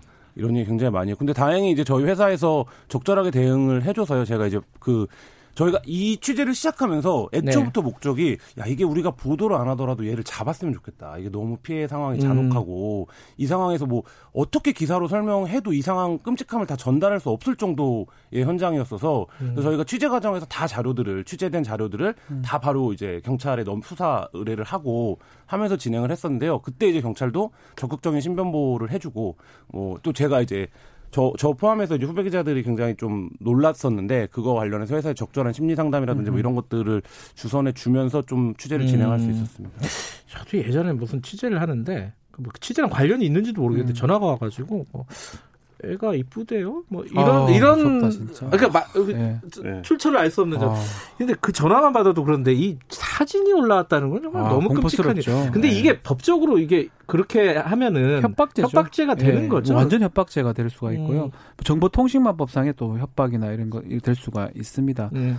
일단은 뭐 지금 말한 것처럼 유형적인 대처가 아니네요. 뭐 그리고 또 본인이 검거가 안 될 거라는 확신을 뭐 갖고 음. 있었는지 또 특히 텔레그램이라는 자체가 압수수색 같은 게 어렵거든요. 네. 우리나라가 했을 때는 네. 그런 어떤 믿음을 갖고 뭐 공권력이라든지 이런 걸 다 무시하고 행동을 했던 걸로 지금 보이네요. 저희가 그 방에서 취재를 시작하면서 느꼈던 감, 건 어떤 거였냐면 여기 완전히 인간성이 파괴된 현장이거든요. 음. 그리고 이제 네. 여성을 완전히 대상화 사무라해서 보는 그리고 네. 그거에 대해서 어 종속시키고 지배하는 것들에 대해서 아무런 죄의식이 없는 뭐 이런 아, 현장인데 왜왜 왜 이럴까 이들이 여기서 라고 그때 생각을 할 때 지금 이제 박 변호사님 얘기하신 얘네들이 절대적인 맹신을 갖고 있는데 텔레그램은 해외 서버가 해외에 있고 국제공조 수사가 사실상 그때까지는 이제 음. 원활하지 않았기 때문에 우린 탈퇴하고 나가버리면 여기서는 안 잡힌다. 그러니까 안 잡힌다. 네, 완전히 예. 다른 인격으로 살아가고 있는 거죠. 예. 자, 그 실태는 뭐 이제 최근에 보도가 많이 돼서 많이 알고 계시겠지만은 네. 지금도 많이 그런 방들이 많이 남아 있어요. 어떻게 보세요? 그러니까 그 실태라는 게 아직 전체가 파악 이 안 된 거기 때문에 그렇죠. 그러니까 그 인터넷 공간의 특성이죠. 네. 그게. 그러니까 예. 이게 누군가의 박사의 자료를 갖고 누군가 카피방 파생방을 만들면 네. 자기가 다운받아 놓은 자료를 갖고 또 방을 개설하면 네. 또그 방이 열리는 거나 마찬가지거든요. 네. 그러니까 엠번방 사건의 끔찍함은 그런 거죠. N번방 2019년 2월 달 정도에 생겼습니다. 그리고 8월 정도까지만 운영이 됐습니다. 원래 이제 오리지널이라고 불러야 될까요? 예. 원래 이제 갓갓이라는 예, 예. 아이디를 쓰는 유저가 운영했던. 음. 근데 지금 저희가 취재할 당시에 그 N번방의 이름을 달고 있는 방들이 진짜 수십 수백이었거든요. 아 그래요? 예. 그러니까 그 음. 갓갓의 자료를 다운받아서 마치 자신이 갓갓인 것처럼 혹은 갓갓이 아니더라도 내가 1번 방의 자료를 다 갖고 있다. 음. 2번 방의 자료를 다 갖고 있다. 이런 식으로 방을 열어버리면 사실 방법이 없는 거죠. 그러니까 유사, 모방 네. 이런 방들이 네, 네. 우후죽순처럼 생기, 네. 생겼다. 취재할 네. 때만 해도 네. 지금은 막 하도 시끄러우니까 조금 잠잠해지긴 했을 거예요. 아마. 그죠? 그러니까 이게 뭐 저희가 보도했을 때도 좀 흩어지는 효과가 있었는데 지금 워낙에 텔레그램에 대한 이제 뭐 대통령 차원에서 입장까지 나왔기 때문에 사실 좀 잠잠한데 사실 이게 이렇게 슬쩍슬쩍 건드리다가 말면 우리가 뭐 소란의 시절부터 음. 웹하드 여러 가지의 이런 이제 불법 성착취 그 플랫폼들을 거쳐오지 않았습니까? 그러니까 이 풍선 효과처럼 잠깐 사라졌다가 다시 또, 또 터져버려. 네, 부푸는 이런 상황을 끊어내야 됩니다. 이게 사실 말씀하신 뭐 소라넷, 네. 뭐 그리고 뭐 다크웹, 뭐 우리가 뭐 그뭐 뭐 양진호 사건도 음, 있었고요. 그렇죠. 이런, 이런 어떤 불법 음란물, 성착취물 유통 과정에 대한 기사들과 사회적인 이슈들이 있었어요. 근데 제대로 처벌된 적이 없었던 것 같아요. 그렇죠. 어떻, 어떻습니까? 처벌 규정이 예. 사실 좀 미약한 것 같아요. 예. 지금도 일단은 이 제작 관련해서 뭐 무기 5년 있긴 합니다. 아동 청소년 성보에 관한 법률 따라서 네. 그 박사 그 사람하고 뭐 공범 같은 경우는 근데 그렇게 처벌됐던 사안은 적습니다. 음. 외국 같은 경우 또 미국 같은 경우는 비슷한 사례에서 뭐 징역이 상당히 중형이 나왔는데 네. 우리는 뭐 1년 얼마 나오고 이렇게 차이가 나는 게 형량 자체가 일단 낮다고 봅니다. 뭐 음. 뭐 불법 정보나 음란물 유통했을 때 극단적으로 말씀드리면 1년 이하의 징역이에요. 음. 1년밖에 그러니까 못 내리 못 때리는 거거든요. 네. 가장 강하게 하더라도 그게 형량 자체가 조금 약하고 또 법적인 구성 자체가 아직까지 인터넷 세계를 따라가지 못하는 것 같습니다. 그래서 음. 입법이 안 되고 있기 때문에 처벌할 수 있는 방법이 좀 미약한 상황. 특히 지금 상황에서 이걸 봤던 20 몇만 명의 그 회원들 가입자라고 합니까? 네. 그 사람들을 지금 처벌할 수 있는 상황 처벌하는 것은 만만치가 않아 보이는 상황입니다. 요거 하나 짚고 넘어가죠. 이게 26만 명이냐 아니냐 이게 좀 쓸데없는 논란인 것 같은데 26만 명이면 어떻고 10만 명이면 어떤가 싶기도 한데 네. 근데 이제 현황은 어때요? 취재해 보시니까. 그러니까 이게 네. 지금 뭐 여러 언론들이 헷갈려서 쓰고 있는데 사실 박사가 엠번방을 운영했던 건 아니거든요. 그러니까 박사는 독자적인 자기 박사방을 음. 운영했던 건데 박사방 하나만 놓고 보면 26만 명은 안 되겠죠. 근데 그 음, 숫자가 예. 무슨 의미가 있느냐 이 생각은 예. 저도 똑같이 듭니다만. 예. 근데 다만 어 아까 수십 수백 개의 방들이 있다라고 했는데 이 방들에 들어와 있던 숫자들을 합치면 저는 26만 넘을 거라고 어, 생각하거든요. 음, 그러니까 파악이 안 된 방도 물론 많을 그렇죠. 테니까요. 당연히 중복자도 있긴 네, 하겠죠. 네, 중복자도 음, 있긴 하지만 음, 네. 어쨌든 저희가 취재할 당시에 텔레그램이 이제 엠번방이 생기면서 2019년 초에 구글 네. 웹마켓의 상위 랭 크 거가 되기 시작합니다. 그러니까, 어, 그래요? 예, 예. 그러니까 그 전까지 텔레그램은 보안성이 높으니까 뭐 언론인이나 금융업 종사자, 정치인 뭐 이런 사람들이 쓰던 음, 메신저였잖아요. 예. 근데 갑자기 2019년 초에 어, 웹마켓에 뭐 1위, 2위, 뭐 3위 이렇게 기록을 하는데 그때 유입된 숫자가 30만에서 50만 정도라고 하거든요. 그 음. 무렵에 텔레그램을 깐 사람들. 그리고 최근에 이제 박사가 잡히고 난 이후에 갑자기 내 텔레그램 친구에서 누군가가 탈퇴했다. 이런 게시글들이 SNS에 엄청 많이 올라오고 있는데 그러면 이제 그때 야. 가입된 숫자가 예. 한 30에서 50만 정도라고 하니까 그러면 사실 뭐 26만이라는 숫자를 갖고 논쟁하는 것 자체가 음흠. 저는 음. 의미는 크게 없지만 어쨌든 어, 확인되지 않은 숫자도 상당히 있다. 음. 근데 지금 그 예전에 그 작년 일이죠. 그 다크웹 사건 네. 있을 때 그때 주동 저 주범도 어한 1심에서 뭐 1년 6개월 1년 받은 걸로 알고 예. 있습니다. 지금 징역 살고 있나요? 아직 예 아, 끝났은 걸로 재판 받고 있는 걸로 제가 재판 받고 예. 아, 아직 최종심이 안 예. 끝났군요. 자, 그 엠번방 얘기 조금만 더 하면요. 이게 이게 만약에 알고 계시기도 한데 또 음. 한편으로는 이해를 어, 그 피해자 심정을 이해를 못하는 분들도 좀 있을 거예요. 취재를 하셨으니까 이 피해자들이 신고를 잘 안 하잖아요. 이 부분. 네. 이거는 왜 그런 메커니즘으로 돌아가는 거예요? 일단 기본적으로 피해자가 되는 메커니즘에서의 첫 번째 단계는 신상이 다 털리는 겁니다. 음. 그러니까 지금 경찰 수사에서 일부 지금 발표된 내용 보면 네. 뭐 공익을 활용해서 신상 정보를 캐냈다고도 하고 네. 여러 가지 방법으로 신상을 캐내는데 그러니까 기본적으로는 내가 너한테 임금 같은 걸 지급해야 돼, 지급해야 되니 너의 신상 정보를 알려줘야 된다라고 하면 우리가 맨 처음에 접근할 맨 때, 처음 접근할 때, 예. 그러니까 별 문제 의식 없이 뭐 통장이라든지 주민등록 사본을 보내주잖아요. 그럼 이거를 갖고 주변을 다 이제 탐문 파악을 하는 거죠. 네. 그다음에 네. 협박을 시작합니다. 그러니까 음. 너 네가 뭐 너의 사진을 다 뿌리겠다. 네가 예를 들면 고액 알바를 하려고 했던 거를 알리겠다. 이런 식으로 이제 음. 완전히 올가 매는 수법을 사용하는데 그러니까 그 그리고 이들이 대부분 미성년자이거나 20대 초반에 그러니까 그 일이 너무 대처할 방법이 없는 음. 사람 사람 사람들인 거죠. 그러니까 그 약한 고리를 노려서 접근해서 신상 정보를 털어서 협박하고 만약 협박 응하지 않으면 바로 이걸 유포하겠다. 이렇게 이제 협박을 하는 방식입니다. 네. 이런 사건에 이제 특징이 2차 가해, 3차 가해가 그렇죠. 계속 이어진다는 거잖아요. 그러니까 사진들이 계속 유통이 되고 그렇죠. 확산이 되고. 근데 이제 소지만 하 거나 네. 보기만 해도 처벌을 할 수가 있나요? 딱두 가지입니다. 네. 소지는요. 네. 아동 음란물을 소지를 해야 됩니다. 여기서 아동은 18세? 18세 미만자요. 예, 예. 그 음란물을 소지해야지만이 처벌이 되고요. 예. 유통은요, 이제 아동이나 성인 상관없이 음. 유포를 해야 되거든요. 네. 그러니까 업로드라든지 아니면 다른 데 보냈을 때 그두 예. 가지만 처벌이 되고 만약에 성인물을 소지한다 해가지고는 처벌 조항은 없습니다. 그 아니 예를 들어 이제 텔레그램 같은 게 이제 예를 들어 저장을 안 하고 그냥 네. 스트리밍으로 볼 수가 있잖아요. 사진을 그냥 보고 네. 그런 분은 아, 소지는 뭐, 아니잖아요. 그러니까 그런 경우가 이제 공백이 없는 처벌을 할 수 있는 게 없는 어? 거거든요. 아, 지금 공백이에요, 그게? 처벌 처벌에? 공백입니다. 아. 뭐 성인물이든 아동물이든 그냥 보기만 하고 넘어가 버리면 네. 사실은 아무런 죄가 되지 않습니다. 그걸 갖고 유포를 해야지만이 정보통신망법이나 다른 범, 범죄가 되고 아동 음란물은 본인이 소지를 다운로드 받아 소지해야지만이 처벌이 됩니다. 근데 그러면은 지금 이제 핵심 중에 하나가 어, 가입자들을 다 조사를 하라 이게 대통령도 네. 얘기를 한 거고요. 네. 그럼 조사를 해도 예를 들어 다운을 그렇죠. 안 받았거나 뭐 이러면은 처벌이 어렵다는 거 아니에요? 처벌도 어렵고 그래서 지금 신원을 좀 공개하라는 청원 글이 그렇죠, 있습니다. 그렇죠. 신원 공개도 사실 어렵습니다. 신원 공개는 오. 지금 두 가지 법이거든요. 특정 강력 범죄 아니면 성폭력 처벌법. 네. 그러니까 성폭력 범죄는 돼야 돼요, 최소한. 그래서 지금 박사 이 사람들은 성폭력 범죄가 되기 때문에 신원 공개 가능성이 있는데 네. 단순 가입자나 회원들은 그 범죄는 아니기 때문에 약간 좀 어려운 상황입니다. 근데 뭐 그렇게 봐야 될 것 같아요. 지금 말씀하신 대로 처벌 조항이나 양, 형이 굉장히 낮아서 문제가 됐고 그게 이제 뭐 수년째 지금 네, 그렇죠. 네. 이런 사건들에서 반복적인 논란이 되고 있는데 어제 대통령이 입장까지 낸 건 이런 것 같아요. 그러니까 우리가 이 문제가 만연해 있다라는 거를 알고 있었는데 사실 네. 그동안 이게 뭐 메인 이슈로 등극했던 적은 사실 없잖아요. 예. 소란내부터 지금 몇 년째입니까 이게? 근데 이거를 사회 문화적으로 이 분위기를 한번 끊고 가자 음. 이 메시지를 대통령이 얘기를 한 것 같고 음. 그 부분에 대한 방법론으로 지금까지 처벌했던 수준, 그러니까 예를 들면 생산자라든지 유포자 음, 네. 외에 그 방에서 그걸 본 사람들까지 다 전수, 전원 조사해라라는 음. 메시지가 나온 거예요. 실제 지금 우리가 가지고 있는 공권력이나 수사력으로 네. 뭐 26만 명이든 뭐 10만 명이든 다 조사할 수 있을지는 모르겠습니다. 네. 다만 어 그렇게 전례 없이 어 이례적인 강도 높은 처벌을 하겠다라는 정부의 방침이 나왔으면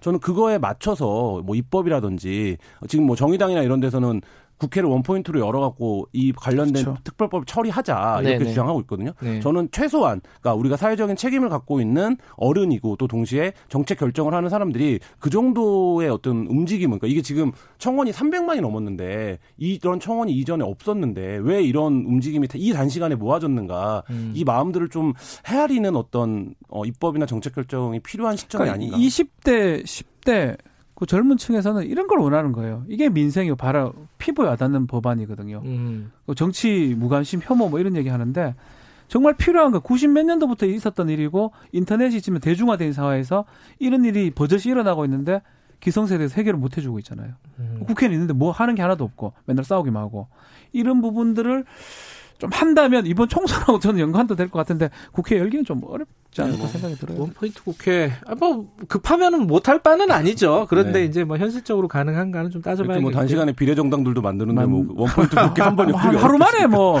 네. 공천이 나오더라고요. 네. 예. 이 마지막으로요. 저 네. 저는 이, 이게 좀 궁금하더라고요. 그 물론 아실 수는 없을 것 같아요. 그 사람들 속마음을 네. 들여다볼 수는 없으니까 그 들어가 가지고 그러니까 뭐 만드는 사람들이야. 그걸로 돈 벌고 뭐 이런 목적이 있다 치더라도 네. 그걸 돈 내고 보는 사람들의 그 마음이라고 해야 되나요? 네. 그 멘탈이라고 해야 돼. 그거 뭐 뭐라고 보십니까? 저희가 너무 이 범죄를 처음 취재할 때 이게 양상을 음. 어떻게 이해해야 되는가 그러니까요. 때문에 그 범죄 심리학자들이나 이제 사회학자들이랑도 얘기를 많이 나눠봤는데요. 이 범죄 양상을 두고 이제 그 보는 건 이런 겁니다. 그러니까 예를 들면 현실에서 내가 어떤 대상이나 여성을 지배하지 못하는데 여기서 그 지배 욕구를 충족을 한다는 음. 거죠. 아, 근데 아. 이게 내가 발각되거나 내 신원이 드러나고 그런 걸 하면 비난의 가능성이 있으니까 그렇게 못 하는데 음. 텔레그램이라고 하는 플랫폼은 완전히 익명성이 보장되기 때문에 그러니까 그 전에 웹하드만 하더라도 내가 뭘 다운로드 받으면 내 IP 주소라도 남거든요. 네네. 네, 근데 네. 텔레그램은 사실 가상 번호로 가입하고 이러면 완전히 나랑은 상관이 없는 음. 상태의 나를 또 다른 나를 사이버 인터넷상에서 할 수 있기 때문에 그 지배 욕구의 대리 실현 심리 뭐 이런 음. 게 제일 범죄 심리학적으로는 크지 않을까. 알겠습니다. 오늘은 어, 주로 김한 기자 얘기만 좀 들어봤습니다. 아유, 이해하시죠? 네. 아유, 많이 배웠습니다. 자, 고생하셨고요. 네. 네. 앞으로 좀 진행 상황들 좀 보면서 계속 취재하실 거죠? 그죠? 네. 그 부분도 나중에 좀 들어보겠습니다. 오늘 두 분 고맙습니다. 네, 감사합니다. 감사합니다. 박지훈 변호사 한겨레 신문 김한 기자였습니다. 지금 시각은 8시 48분 향해 아, 47분입니다.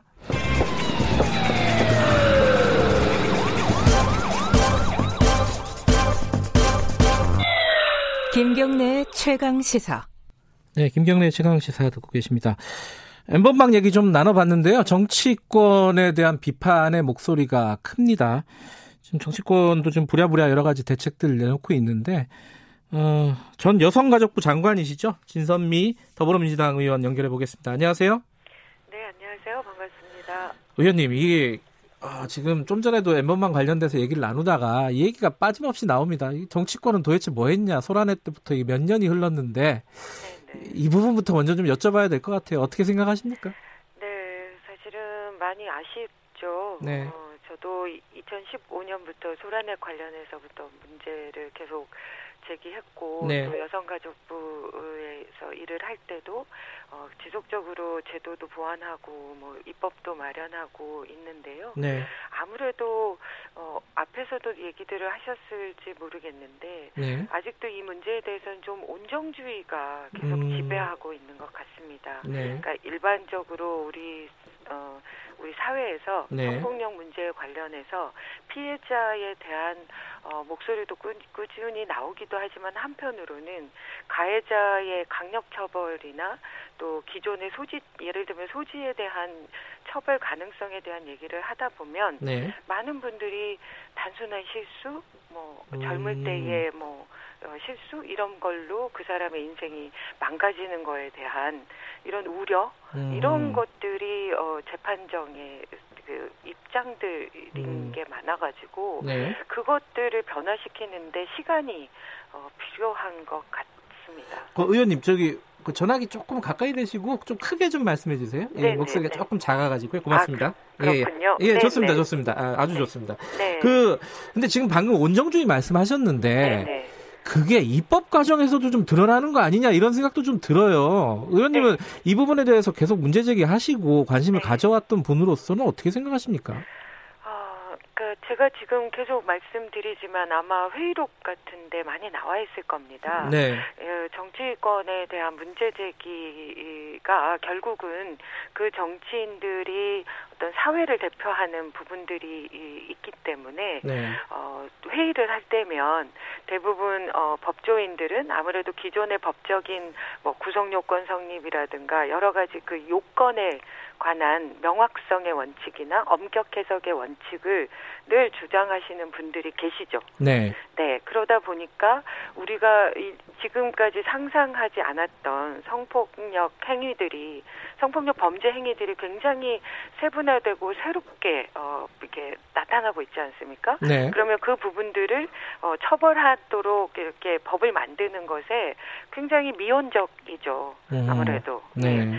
그래서 예를 들면 저희가 이제 지금 어 계속 법안들이 이미 만들어져서 계류 중인 법안들이 있는데 네. 그 안에 어 예를 들면 예전에 몸 본인이 동의하에 어 몸몸 뭐 사진 같은 거를 촬영했을 때그 네. 촬영 사진을 본인의 동의 없이 어 이렇게 유포를 시켜도 그게 범죄 행위에 들어있지 않잖아요. 네. 그런 부분들에 대한 문제 제기가 벌써 몇 년 됐는데 여전히 그게 어 법으로 개정이 되지 않는 네. 그리고 뭐 형사 처벌 부분도 예를, 예를 들면 소란넷 안에서 실제로 어 많은 분들이 그 고, 경악했던 네. 그런 범죄들이 실제로 많이 이루어졌는데도 네. 그 부분에 관해서 제대로 된 처벌이 잘 이루어지지 않기 때문에 네. 이런 문제가 계속되고 있다고 생각됩니다.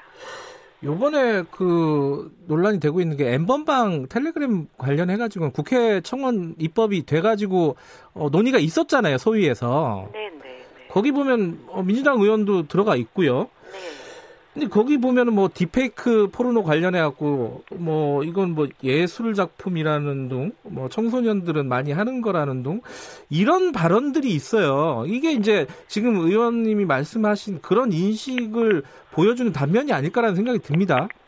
네, 맞습니다. 그러니까 실제로 어 지난 뭐 제가 당장 제가 2015년부터 문제 제기하면서 법안을 제출했던 내용 안에 그런 부분들이 다 들어 있었던 거거든요. 네. 그런데 여전히 그 어, 논쟁이 어, 사회적으로 활, 활발하게 이루어져 있지는 않는 것 같습니다. 음. 그러다 보니까 그냥 국회에서 새롭게 소위가 열릴 때 잠깐 잠깐 논의가 되면 네. 그것이 깊이 있게 논의되기보다 또 사회의 전체적인 어, 인식 개선을 위한 방안들이 마련되기보다는 네. 그냥 잠깐 기존의 어떤 그 관행이나 기존의 어떤 법적 해석론이나 이런 것들이 계속 그 힘을 발휘하게 되는 거죠. 음. 그래서 이번에는 저는 조금 더 우리가 늘 뭐 어떤 문제가 발생하면 그걸 통해서 사람들의 생각들이 확확 바뀌는데 네. 이분 이번에는 좀 제발 네. 어, 이 문제가 좀 공론화돼서 네. 그 단순 소지죄라던가 이번 네. 그 행위는 어쨌든 그 누군가의 유료 그 금원을 지급하고 그것을 들여다보고 다운로드해서 수요가 있기 때문에 늘 그런 문제가 생기는 거 아닙니까? 네. 그래서 그 문제가 정말 범죄 행위도 될 수 있다라는 것을 음. 이번에 한번 좀 어, 모, 힘을 모아서 네. 이제 어, 법 개정까지 좀 이루어지는 네. 그런 기, 계기가 됐으면 좋겠다는 예. 간절한 바람입니다. 더불어민주당 여성 의원들이 어, 재발 방지 3법 어, 발의하셨고 그리고 정의당에서는 원포인트 국회라도 열자 이렇게 얘기하는데 이 부분은 어떻게 생각하세요? 어, 저는 정말, 어, 정말 원하죠. 음. 그러니까 지금, 어, 여성, 그, 더불어민주당의 여성 네. 의원들 전체가 네. 함께 그 3법을 만들었는데 이 3법은 이미, 어, 다른 의원들의 개별 법안으로 나, 어, 계류되어 있는 상태입니다. 네. 예, 그런 부분들까지 다 모아서 네. 이번에 뭐 모든 당이 다 이 문제에 대해서 같이 공분해주고 있기 때문에 네. 그 부분이 서로 합의가 돼서 조금 더 진전된 그런 법안들이 통과되는 그런 기회는 얼마든지 만들 수 있거든요. 총선 때문에 좀 어렵지 않느냐 이런 약간 회의적인 시각도 있어요. 어떻게 보세요? 어, 저는 그러니까 총선 총선이 이제 4월 15일이기 때문에 네. 그 이전에 계속 뭐 저희가 지금 국회가 일부는 열려 있기도 하거든요. 네. 그리고 각 정당들도 매일 뭐 선대본이나 무슨 코로나 19에 관한 그런 대책이들이 열리기 때문에 네. 일부 의원들끼리 어, 쟁점들을 정리하는 건 충분히 가능하다고 봅니다. 음, 이또 지도부들의 의지, 의견, 뭐 의지가 중요하잖아요. 어떻습니까? 물어보면은? 네, 실제로 어, 저희는 어, 아마 그 몇 몇몇 당, 특히 우리 당의 경우에는 이미 네. 공약사항 안에 이 문제와 관련한 디지털 성범죄에 관련한 어, 법안들을 통과시키겠다, 제도를 네. 변화시키겠다 이런 공약이 들어 있거든요. 네. 그리고 어, 뭐 심상정 대표님도 그랬고 뭐 네. 다른 당의 어, 대표님들이나 그 의원들이 다 그런 얘기들 하고 있기 때문에 이 부분은 좀 가급적이면 어, 만약에 선거 전이 어렵더라도 이번 21 20대 국회는 5월 31일까지 임기거든요. 네. 그래서 그 안에 음. 어, 관련된 문제들은 네. 빠르게 처리될 수 있기를 기대합니다. 알겠습니다. 고맙습니다. 네, 감사합니다. 더불어민주당 진선미 의원이었고요. 어, 국회가 밥값을 제대로 할 수 있는지 한번 좀 이번에는 지켜보도록 하죠. 어, 음질이 조금 안 좋았었던 것 같아요. 죄송합니다.